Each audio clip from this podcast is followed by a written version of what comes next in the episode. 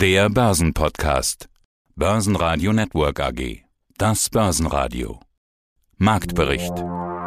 Im Studio Sebastian Leben und Peter Heinrich. Außerdem hören Sie Fondsmanager Dirk Müller vom Dirk Müller Premium Aktienfonds zur Performance im aktuellen Markt.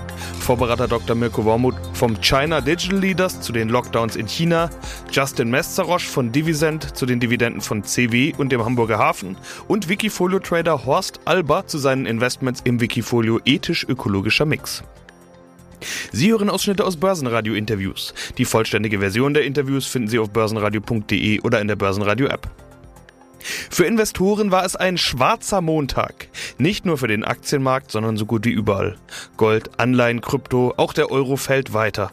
Im DAX sind es zu Wochenbeginn minus 2,4% auf 13.427 Punkte. Der ATX in Wien fällt minus 2% auf 3.122 Punkte. Der ATX Total Return auf 6.564 Punkte. Es war ein regelrechter Abverkauf zu sehen. Dennoch gab es im DAX drei Aktien auf der Gewinnerseite. Brenntag mit plus 3,2%, die Hannover Rück mit plus 0,8% und Fresenius Medical Care mit plus 0,6%. Deutlichste Verlierer im DAX waren Infineon mit minus 6,8%, Sartorius mit minus 7,5% und bei Schlusslicht Delivery Hero wurde es sogar zweistellig mit minus 12,5%. Schönen guten Morgen, Mirko Wormuth hier, der Fondsadvisor für den China Digital Leaders. Und da hört man schon, Sie sind China-Experte und Vorberater für den China Digital Leaders. Das wohl größte Thema aus China sind, denke ich, die Lockdowns. China fährt nach wie vor eine Zero-Covid-Politik. Allerdings wird wohl auch schon wieder gelockert. Das ist das, was man hört. Herr Dr. Wormuth, wie ist denn die Lage in China? Also wie viel ist noch dicht und wie sehr wird tatsächlich gelockert? Naja, also vorerst muss man ja mal sagen, der gute Herr Xi hat sich ja mit dem Zero Covid verheiratet. Das ist jetzt wirklich eine Ehe. Das wird auch keine Scheidung geben. Insofern bleibt das bei Zero Covid. Ich sehe da keine Lockerung.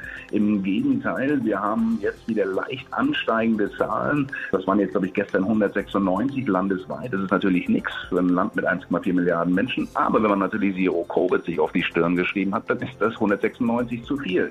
Und deswegen sehen wir halt auch jetzt in Shanghai bestimmte Districts, die jetzt wieder Massentests machen jeden Tag. Ich weiß von individuellen Fällen, auch von Freunden, die wieder in, in Compounds leben, wo es keinen Ausgang mehr gibt. In Peking sieht das ähnlich aus, aber Peking hat keine wirklichen Lockdowns. Es gibt halt nur massive Einschränkungen, wo man hingehen kann, wie oft man einen Test braucht, was mit den Restaurants ist, die jetzt wieder geschlossen sind, ja, oder auch bestimmte Bars und äh, andere Lokalitäten. Insofern, China ist da nicht raus. Es ist eine riesige Tragödie. Zero Covid wirklich hat die Attraktivität Chinas massiv beschädigt und insofern, glaube ich, müssen wir einfach noch die Luft anhalten und warten, was jetzt in den nächsten Wochen dort passiert, denn wir wissen, wissen, Omikron schleicht weiter um jede Ecke, aber diese wesentlich ungefährlichere Variante wird nicht als solche vom Staatschef wahrgenommen. Wie sehr ist die Wirtschaft denn betroffen? Also im Grunde ist doch Chinas Interesse auch, den Fünfjahresplan unter anderem zu erfüllen. Wachstum ist was ganz Wichtiges und wenn da sogar Negativwachstum äh, stehen könnte, dann ja, wäre das ja schlimm für China. Ich weiß gar nicht, wie schlimm, aber es, gut wäre es auf jeden Fall nicht. Na gut, Sie haben im März sich auf die Fahnen geschrieben, die 5,5 Prozent GDP-Wachstum hinzukriegen. Und das sah im ersten Quartal ja auch noch ganz gut aus mit 4,8 Prozent. Jetzt im zweiten Quartal, wenn man dem äh, Premierminister Li Keqiang glauben darf, der hat vor kurzem ein Meeting gemacht mit sage und schreibe 100.000 Kadern über Video bis runter auf die Lokalebene und hat quasi das Ziel herausgegeben, dass es um auf gar keinen Fall negatives Wachstum im zweiten Quartal geben darf. Und das muss jetzt umgesetzt werden. Das ist natürlich wahnsinnig schwer umzusetzen mit einer Zero-Covid-Politik, die zeitgleich betrieben werden muss. Ja, auf der einen Seite also, es darf keine neuen Fälle geben und die Wirtschaft muss wachsen. Und das ist natürlich ein Widerspruch, den die jetzt nicht auflösen können. Und deswegen ist es eine absolute Katastrophe, was gerade da passiert. Die meisten Investmentbanken haben ihre GDP-Wachstumsziele für China runterdividiert auf 2,0 im Fall von Bloomberg oder jetzt bei Morgan Stanley sind es 3,2, aber dass sie die 5,5 nicht schaffen werden und deswegen halt Amerika dieses Jahr im Zweifel sogar noch ein höheres Wachstum hat, kann natürlich für einen so ideologisierten Xi Jinping eine, nur eine absolute Katastrophe sein. Aber er ist verheiratet mit Zero Covid und deswegen kommen die da auch nicht raus. Die Situation an den Häfen wurde jetzt langsam besser. Was man aber nicht vergessen darf, ist, dass die Situation auf den Straßen, die sogenannte Highway Mobility, ist immer noch massiv eingeschränkt, weil viele Lokalitäten einfach unglaublich strenge Covid-Regeln auferlegt haben, wo die Truckfahrer einfach durch bestimmte Gebiete nicht fahren dürfen. Und an der Stelle hapert es halt. Die Häfen funktionieren, aber der An- und Abtransport ist alles andere als gesichert. Über den Dirk Müller Premium Aktienfonds und die Strategie dort haben wir ja schon oft gesprochen in diesem Format. Du willst die Gelder im Vorjahr vor allem gegen fallende Kurse absichern, Dirk. Jetzt fallen die Kurse überall. Ich habe gerade auch nochmal geschaut, im Prinzip wirklich überall, habe kaum was Grünes gesehen. Äh, das müssten doch eigentlich gute Zeiten für eine Absicherungsstrategie sein. Auch bei dir habe ich aber jetzt mal geguckt auf die letzten drei Monate. Auch da ein kleines Minus. Geht das mit der Absicherung gerade nicht auf oder würdest du sagen, doch, doch, schau dir mal die anderen an? also pass mal auf, wenn wir in einem Markt, in dem die Tech-Werte, in dem die amerikanischen Werte 20, 25, 30 Prozent verlieren, hohe Tech-Werte 50 Prozent verlieren, wenn du da zwei Prozent Minus hast, ich glaube, da kann man nicht wirklich über einen Verlust sprechen. Äh, das sind normal, das sind Schwankungen, die kannst du gar nicht vermeiden, weil äh, natürlich eine Absicherung äh, in Aktienmärkten kann ja nie eine 100 Prozent Absicherung sein, dass du alles, jede Bewegung ausgleichen kannst, sondern du hast natürlich immer ein paar zehn Schwankungen hin und her. Also wer mir jetzt sagt, in diesem Markt, den wir hier haben, wo du hier drei, vier Prozent Minus Minus an einem Tag hast in den Märkten, dass zwei Prozent über ein halbes Jahr ein Problem sind. Also da muss ich schmunzeln, tut mir leid, mir bleibt mir dazu nicht zu sagen. Und das, was dich vor mehr oder euch, muss ich ja sagen, alle Investoren bei dir im Fonds vor mehr Minus bewahrt, das sind eben die Absicherungen, also die halten, diese Strategie geht auf? Absolut, die halten, ja. Wir machen das sowohl über Futures als auch über Optionen und die Absicherungen halten sehr gut und das gehe ich von aus und erwarte, dass das auch äh, im weiteren Verlauf der Fall sein wird. Und äh, es ist genau dieses Szenario, was wir mit Auflage des Fonds erwartet haben. Genau dieses Szenario habe ich beschrieben. Ich habe das äh, auch 2018 im Buch beschrieben. Also Achtung, da kommt die größte Wirtschaftskrise aller Zeiten auf uns zu.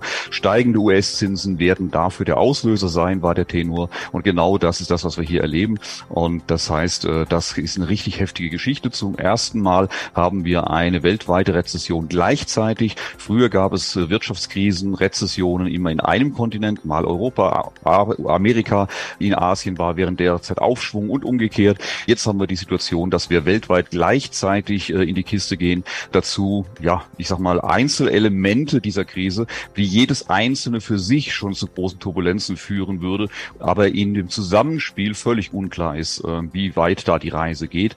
Und äh, deshalb äh, haben wir hier ausgesprochen gefährliche Märkte. Das ist genau das, für was wir uns vorbereitet haben. Wir haben gesagt, genau das erwarten wir, das kommt.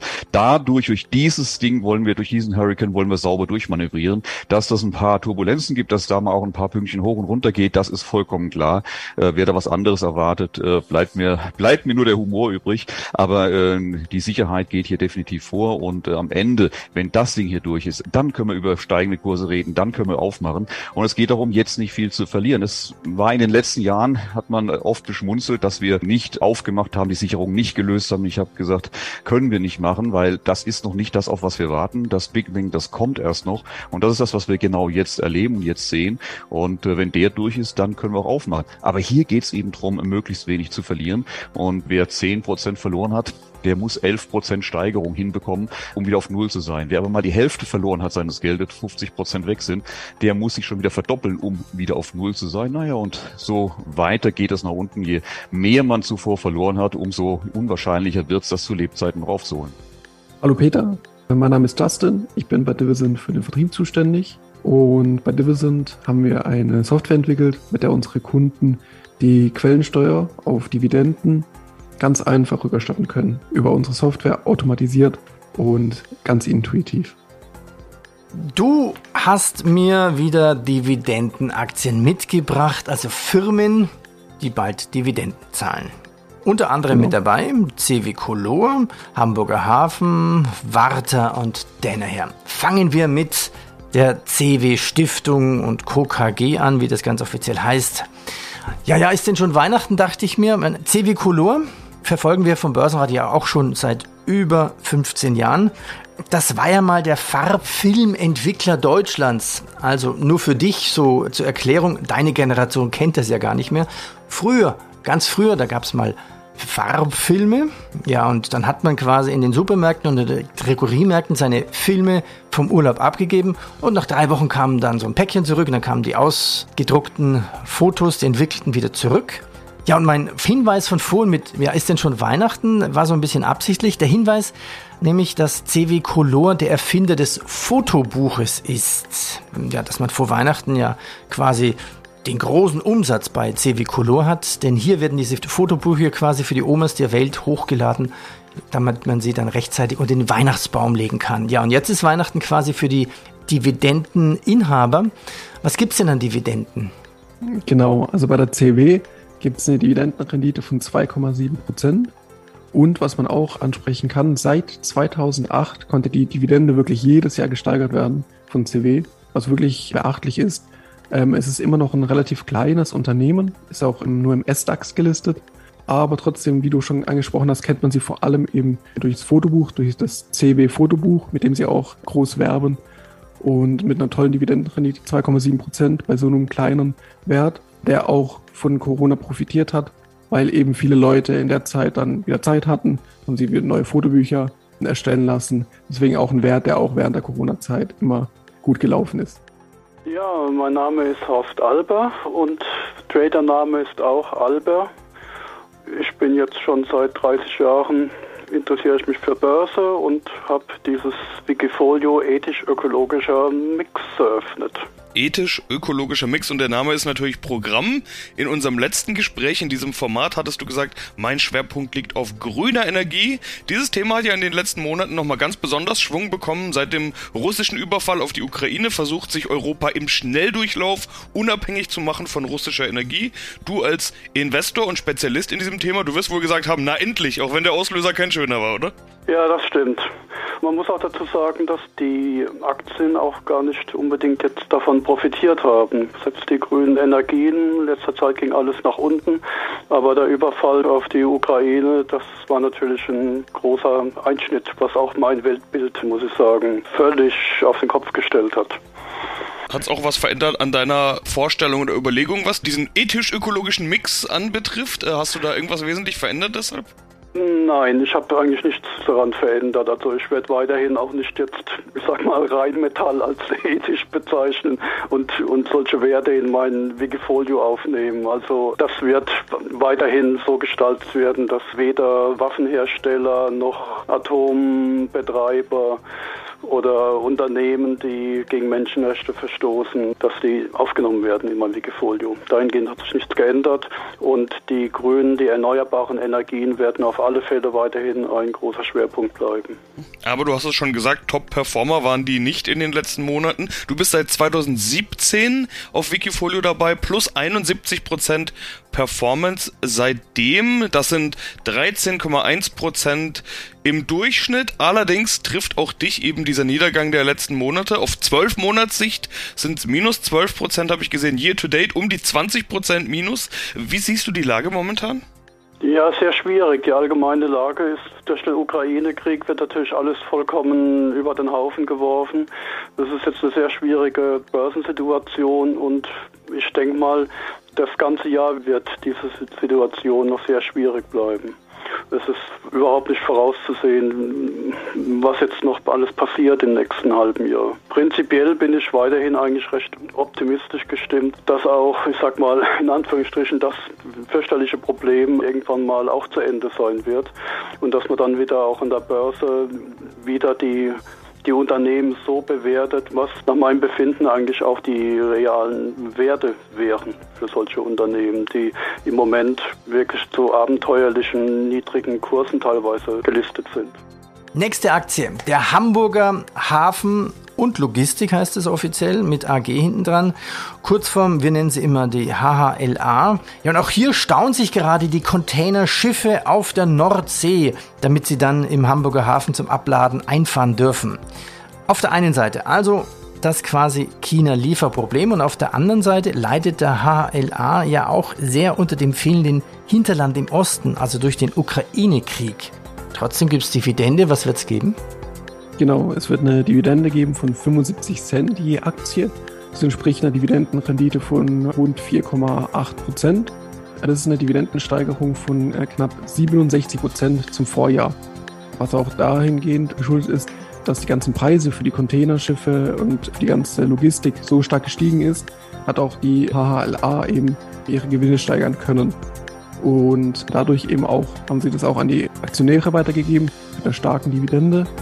Und nicht nur an die Aktionäre, sondern eben auch an den Staat zum Teil, da über 61 Prozent der HHLA-Aktien der Freien und Hansestadt Hamburg gehören.